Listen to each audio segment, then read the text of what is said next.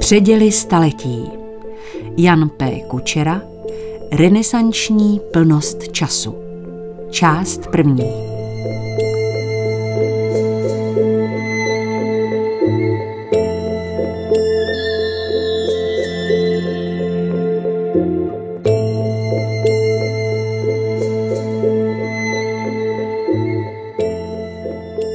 Renesance bylo zejména v patnáctém a šestnáctém století kulturní hnutí spojené s rozkvětem umění a věd, které se opíralo o antickou kulturu, usilovalo o její obrodu a zdůrazňovalo člověka jako jedince a jeho individuální zkušenost.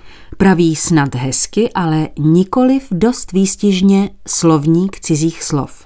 Nemusí nás to však trápit, protože hodně z nás dnes ve věku bujícího zevlounství má vedle pokusu o svízelnou zkratku k dispozici i důležitou bezprostřední znalost renesance. Kdo si rád listuje v knihách o výtvarném umění, kdo se rád toulává po Čechách, než kvůli ti, kteří už navštívili Itálii, ten ví svoje.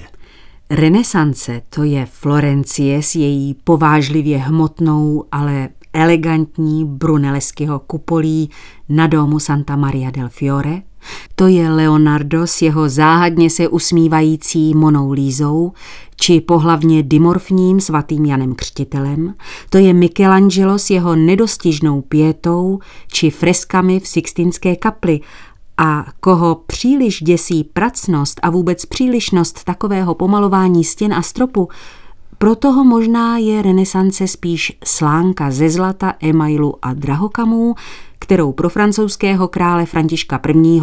podlézavě zhotovil Benvenuto Cellini. To vše je ovšem jen umění, vlastně jen výtvarné umění, protože renesanční literatura se podobné popularitě netěší, snad s výjimkou Boccacciova Decameronu. A renesanční hudba na tom není o nic líp, ač v Nizozemí tvořili nemenší géniové. Ale kdo se dnes, kromě výstředníků, kochá třeba Josquinem? Jenže renesance, jak nám ostatně už prozradila úvodní definice, není jen epochou úžas vzbuzujících velikánů v dějinách umění, nýbrž právě kulturní hnutí, alespoň pokud kulturu chápeme dostatečně široce. Stejně renesanční, jako jsou umělecké výtvory, je třeba i tato výborná rada, kterou sekretář krátkodeché Florenské republiky Niccolo Machiavelli dal všem, kdo pod kutnou zájmu o veřejné blaho baží pomoci. Chce-li být někdo úspěšným, musí se vyhýbat těm vlastnostem, které jeho moc ochromují, a nesmí dát na lidské řeči. Vždyť šlechetnost by ho mohla uvrhnout do záhuby.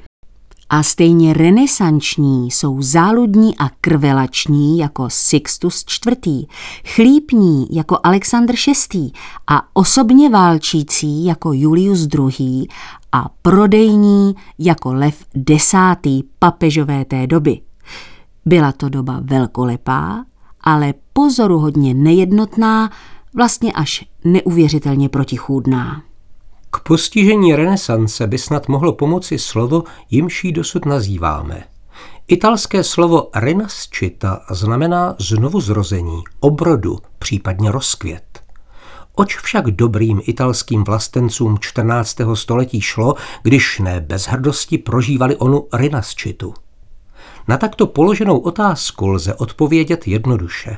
Usilovali o to, co nazývali plností času, o obrození ve jménu ideálů antiky, které byly zničeny barbarským temnem středověku, čili věku středu.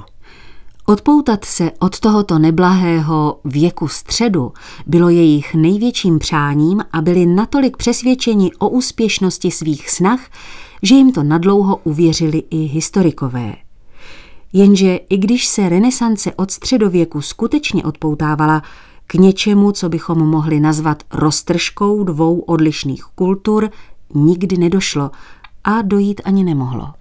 renesančním myslitelům skálo pevně přesvědčeným o novosti jejich kultury a jejím příkrem protikladu ke středověku naprosto unikalo, že byli středověcí jak v realitě, tak i ve svých pocitech a samozřejmě i v pojmech, jichž užívali. Neobešli se bez biblické frazeologie, neobešli se bez eschatologických výhledů a příznačně středověkých extatických výstředností. Savonarola, který svým spalujícím pohledem a starozákonně rozhodleným jazykem uhrane jinak racionální Florencii, je příkladem toliko nejznámějším. Do našeho tradičního obrazu optimismem prosluněného života sebevědomých renesančních lidí se představa náboženských úzkostí i fanatických eschatologických vizí moc nehodí. A přece taková proroctví doslova pršela ze všech stran a mučila duše osvobozeného renesančního člověka. Ještě o pár let dříve, než Florencii otrne a Savonarolu upálí, jezdil křížem krážem věčným městem jakýsi muž s trnovou korunou na hlavě, rozhlašoval znamení Herma Trismegista a zvěstoval, že se blíží soudný den. Ani přitroublý chuďas, ani vzdělaný renesanční velmož nebyli imunní proti této nákaze, zvláště když astrologové horlivě vypočítávali datum dne veliké konjunkce, v němž se na zem dostaví Antikrist. Ten den byl několikrát stanoven s pozoruhodnou přesností. Můžeme dokonce říci, že i když renesance ve svých pocitech a úvahách začala vesele, po stu letech ji dobrá nálada přešla, takže jestliže ve třetí dekádě patnáctého století sympatický kronikář a vlivný humanista Leonardo Bruni usměvavě horlil o pokroku svobodných národů, ještě vlivnější historik Guicardini to za necelých sto let viděl zcela opačně a určitě nevyjadřoval názor jen nějakého mrzouckého solitéra. O bože, oč víc je příznaků brzkého úpadku než lepších časů. Krátce řečeno, po zhruba sto letech byl s optimismem konec. Ale doba, během níž renesance tolik slevila ze svého nadšení a radostného očekávání plnosti časů, a než propadla depresivním náladám a chmurnému očekávání věcí příštích, byla přece jen dostatečná na to, aby se udály velké věci a aby byly téměř ve všech oblastech lidského života položeny základy evropského novověku. Přitom těmi velkými věcmi hned nemusíme myslet titánské vyfreskování Sixtinské kaple, dlouhé čtyřicet metrů a třináct metrů široké. Je dobré mít na paměti i zdánlivé drobnosti, ony ohromné maličkosti, lze-li tu použít Chestertonův duchaplný paradox. V tradici hluboce zakotveného konzervativního života venkova se renesance takřka nedotkla. Jinak tomu bylo v renesančních městech s Florencí v čele. I v těch sice i nadále panovaly sousedské středověké vztahy, nahony vzdálené z lhostejnělé anonymitě novodobého městského života. Nicméně pozoruhodná proměna nemohla uniknout zejména návštěvníkům z vývojově zaostalejších částí tehdejší Evropy, čili téměř odevšad, protože právě v severní části Itálie to všechno začalo.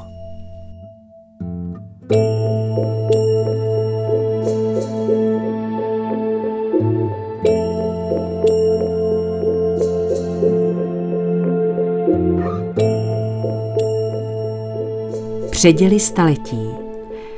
Jan P. Kučera, Renesanční plnost času. Část druhá.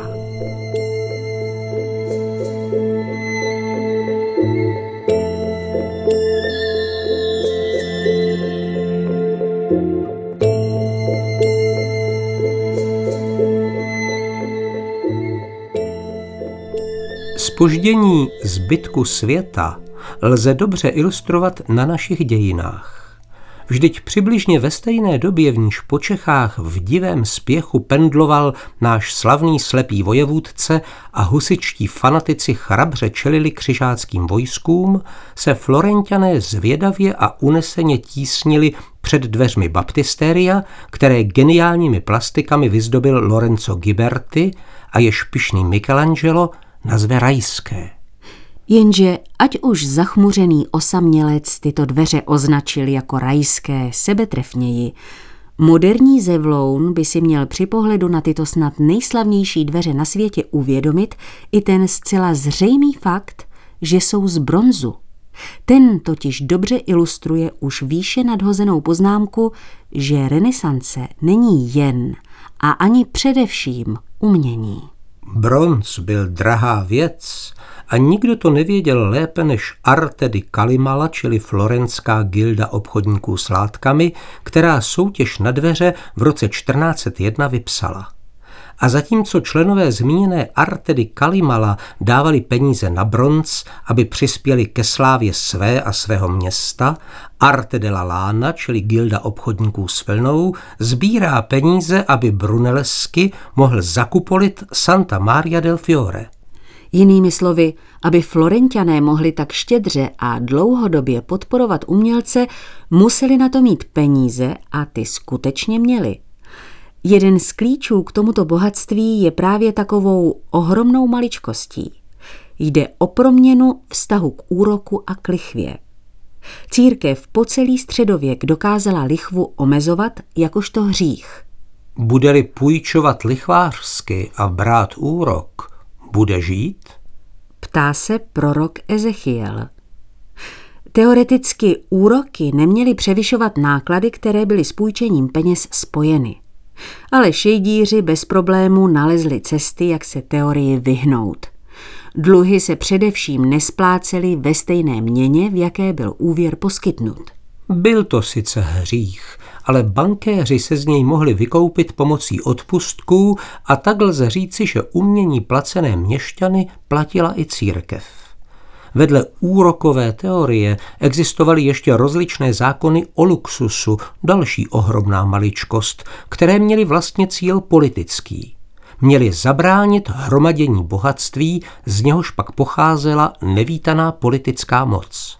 Ale ačkoliv se bažení po majetku a hrabání peněz samozřejmě nedalo zabránit, vznikl nicméně společenský tlak, který jako kdysi u Řeků vynucoval jakési vkusné bohatství, což je jen jiný výraz pro veřejný a umělecký mecenát, pro sice nepsanou, ale nepominutelnou povinnost financovat nákladné projekty.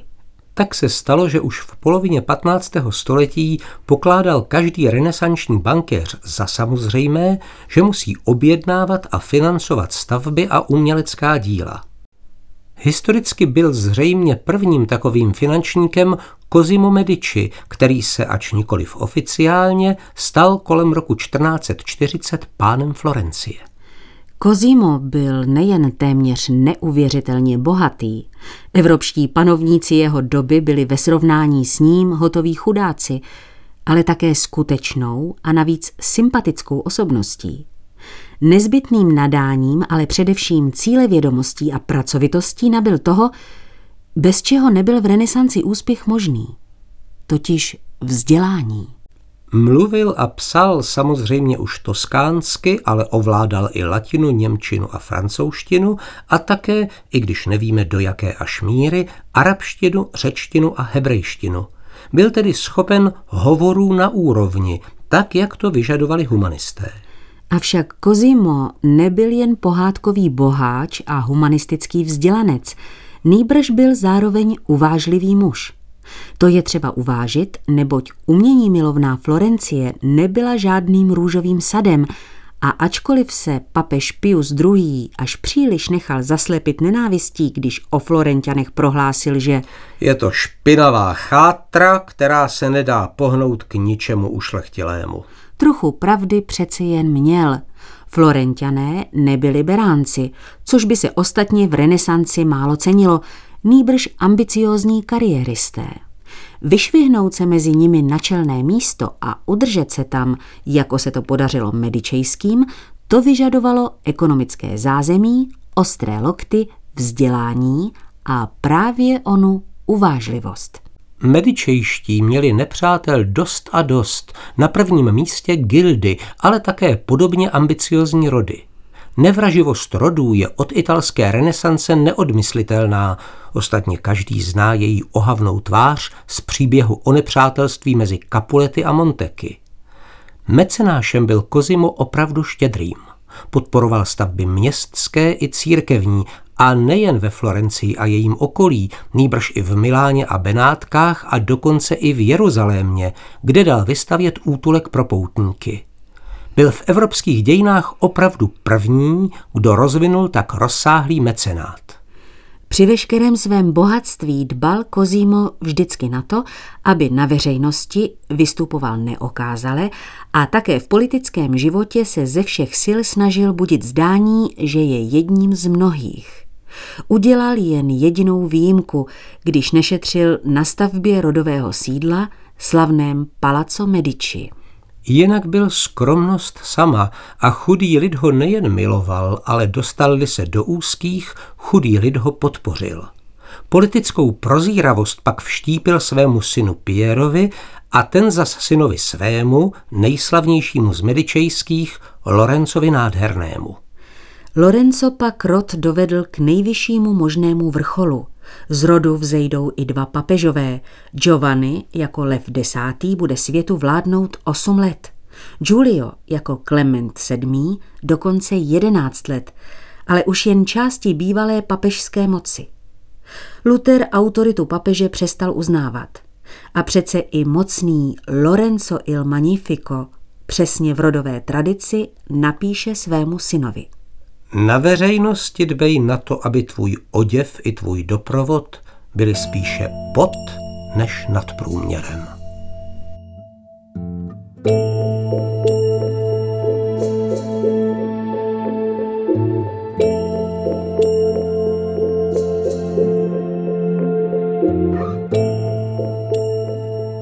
Předěly staletí. Jan P. Kučera, Renesanční plnost času. Část třetí.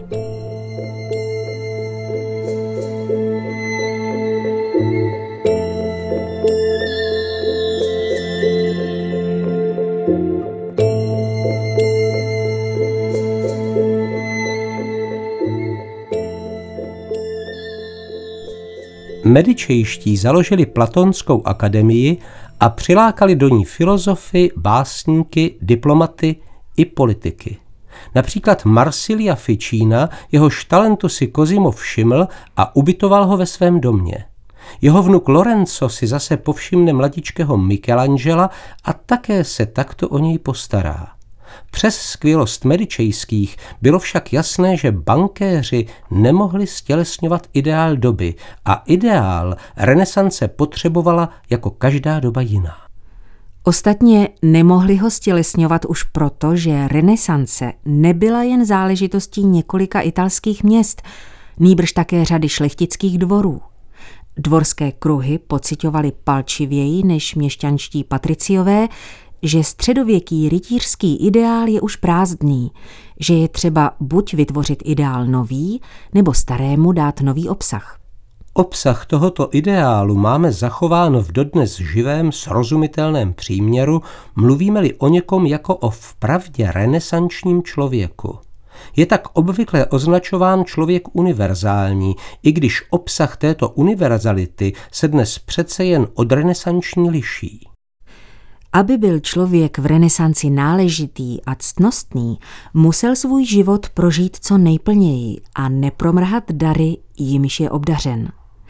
Lidské dary jsou nezměrné, vždyť, jak napsal Leonardo, člověk je nejvelkolepějším nástrojem přírody. Proto byl nejvyšší čas skoncovat s bezmocností a slabostí člověka. Jak naléhavě vykládal Mirandolův spis o lidské důstojnosti. Této velkoleposti měl být renesanční člověk hoden způsobem svého života. K tomu bylo zapotřebí přízně štěstěny, která se považovala za skrytou přírodní sílu. Bylo ovšem známo, že je to síla tuze nestálá. Vždyť Shakespearův Hamlet štěstěnu správně prohlásil za děvku. A tato nestálost se ustavičně projevovala zlovolností času. renesanční člověk se nechtěl s jakousi fatální smířlivostí jejím rozmarům podvolovat, protože k přírodě podle jeho mínění patřila i udatnost, čili životní síla člověka, jeho rozum a energie. A tuto udatnost bylo třeba realizovat za každou cenu, i za cenu života toho, kdo stojí v cestě. Takový závěr sice vypadá dost nemorálně, ale byl výsledkem důsledné úvahy. Morálka v cestě za udatností nemohla bránit. Ostatně bylo dobře spozorováno, že i když má člověk od přírody sklon k dobru, je lidská přirozenost křehká a svody zla bez konce. Tak na konci tohoto řetězu úvah stálo zjištění, že na některé oblasti lidského života se ona ideální plnost časů zřejmě nevztahuje. Nemohlo tomu být jinak. Pokud v tomto ohledu byly pochyby na počátku renesance, potom co francouzský král Italy seznámil s účinky dělostřelectva a poté, co v roce patnáct set dvacet sedm soldateska císaře Karla pátého vyplenila Řím, pochyby skončily. Ukázalo se, že ani morálka a už vůbec ne politika do plnosti času nepatří. Tento důležitý objev nikterak nehlásal, nýbrž prostě konstatoval Machiavelli. Důsledky takového poznání byly větší, než se na první pohled může zdát. Zklamalo totiž všechny roztoužené po antickém Římu s jeho ctnostmi. Machiavelli jasně prohlásil, že bylo by nutné žít v takovém městě, jako byl Řím, a ve stejných podmínkách, a teprve pak by bylo možné se řídit tímto vznešeným příkladem. A tak byl s rinascitou konec. Avšak byl-li konec s rinascitou, nebyl přeci jen konec s renesancí, čili neznamenalo to, že z oné skvělé nálady a činorodosti Quattrocenta nic nezůstalo. Zatímco se renesance šířila po Evropě, její původně nádherně široký proud sice dokonce ještě nabyl na intenzitě, ale jen za cenu svého podstatného zúžení. Především však nalezl nové, totiž vědecko-technické břehy. Slavný začal být Koperník, ale doslova ohromení přinesl objev nového světa, ba nechyběly hlasy, které Kolumbův čin označili za největší a nejkrásnější dílo Boha, které kdy nějaká epocha viděla. Toto největší a nejkrásnější dílo a další zeměpisné objevy neotřásly ani tak středověkou teologií, jak bychom zřejmě očekávali a jak se občas tvrdí, jako spíš renesanční úctou k moudrosti antiky. Zašlo to tak daleko, že tato bývalá úcta se změnila v posměch. Stačilo, aby si někdo všiml, a takových se několik našlo, že například knihtisk, dělostřelectvo či kompas antika neznala. Bohužel vedle posměchu nad chabostí antických znalostí technických a vědeckých začala chřadnout i úcta k antické univerzálnosti a harmoničnosti. šestnácté století se místo harmonie, krásy a moudrosti začalo zajímat spíš o praktické znalosti, a tak místo obnovy či znovuzrození ruku v ruce s honbami za novotami, za novinkami začala technická civilizace. Praktické novinky nabízela především věda, nikoli v sledování ideálu krásy a dobra. A věda se činila. Nejen konstrukce děla, která umožnila využít střelný prach věru praktičtěji než jeho vynálezci Číňané. Ale těm se hodil jen na ohňostroje. Také celá řada dalších vylepšení technologií posilovala respekt, jemuž se věda začínala těšit. Došlo k tomu ovšem jen pozvolna, protože až na alchymii, bez níž si Cinquecento nelze ani představit, neměla primárně cíle praktické, nýbrž byla výkladem světa. Ale později se i v praxi prosazovala stále naléhavěji a záhy s ní začaly být spojovány ty největší naděje, na jaké se raně novověká společnost zmohla. Dobové utopie dobře dosvědčují, že s vědou a technikou začaly být spojovány i naděje na společenské změny. Jako spasitele budou vědu chápat třeba známý Campanella, náš Komenský i Cyrano z Beržeraku. ale renesanci nebylo dáno rozplynout se do nějakého příjemného optimismu. Než se naivní víra ve všespasitelnou moc vědy Evropanům při potulce dějinami stane opiem, bude muset uplynout ještě nejméně dvě stě let. Velká renesanční epocha končila v jakési podivné pasivitě, letargii a melancholii, kterou se platila ztráta tradičních autorit a rozpad středověkého univerzalismu. V umění tyto podivné nálady nalezly výraz v takzvaném manírismu, který především kvetl na dvoře Rudolfa druhého. A snad nebylo lepší instituce, jež by vyjadřovala skryté úzkosti náboženskými válkami rozvráceného šestnáctého století a světa bez konce, než byly ony tajemné lodi bláznů, jak je známe třeba z tehdy neobyčejně populárního stejnojmenného literárního díla Sebastiana Branta, nebo z taktéž stejnojmenného obrazu Jeronima Bosche. Všude bylo slyšet nářek nad rozpadem univerza, nad zhanobením řádu, nad spotvořením všeho, a tak není divu, že nejmódnější náladou se stala melancholie. Melancholický byl na sklonku renesance na Pražském hradě ukrytý císař Rudolf druhý. Melancholický byl jeho bratranec, nad jehož říší slunce nezapadalo, španělský král Filip druhý. Melancholický byl princ Hamlet, bláznivý byl ve stejné době i španělskem se potulující Don Kichot. A jsme-li už u Shakespeara, ten zmatení doby vyjádřil snad nejlépe, když přestal psát své rozkošné renesanční komedie a začal londýnskému obecenstvu servírovat hry, v nichž je dobrý starý svět rozkotán na padrť, v nichž se šašci mění na krále a králové na blázny a které si v ničem nezadají se současným absurdním divadlem. Doba je vykloubena a šílí, diagnostikuje jeho blázen Hamlet. Tak skončila ona touha po plnosti času renesančních optimistů. Snad jen tu a tam se i dnes nějakému staromilci nad soustem pravého amerického hamburgera zasteskne po evropském renesančně univerzálním člověku.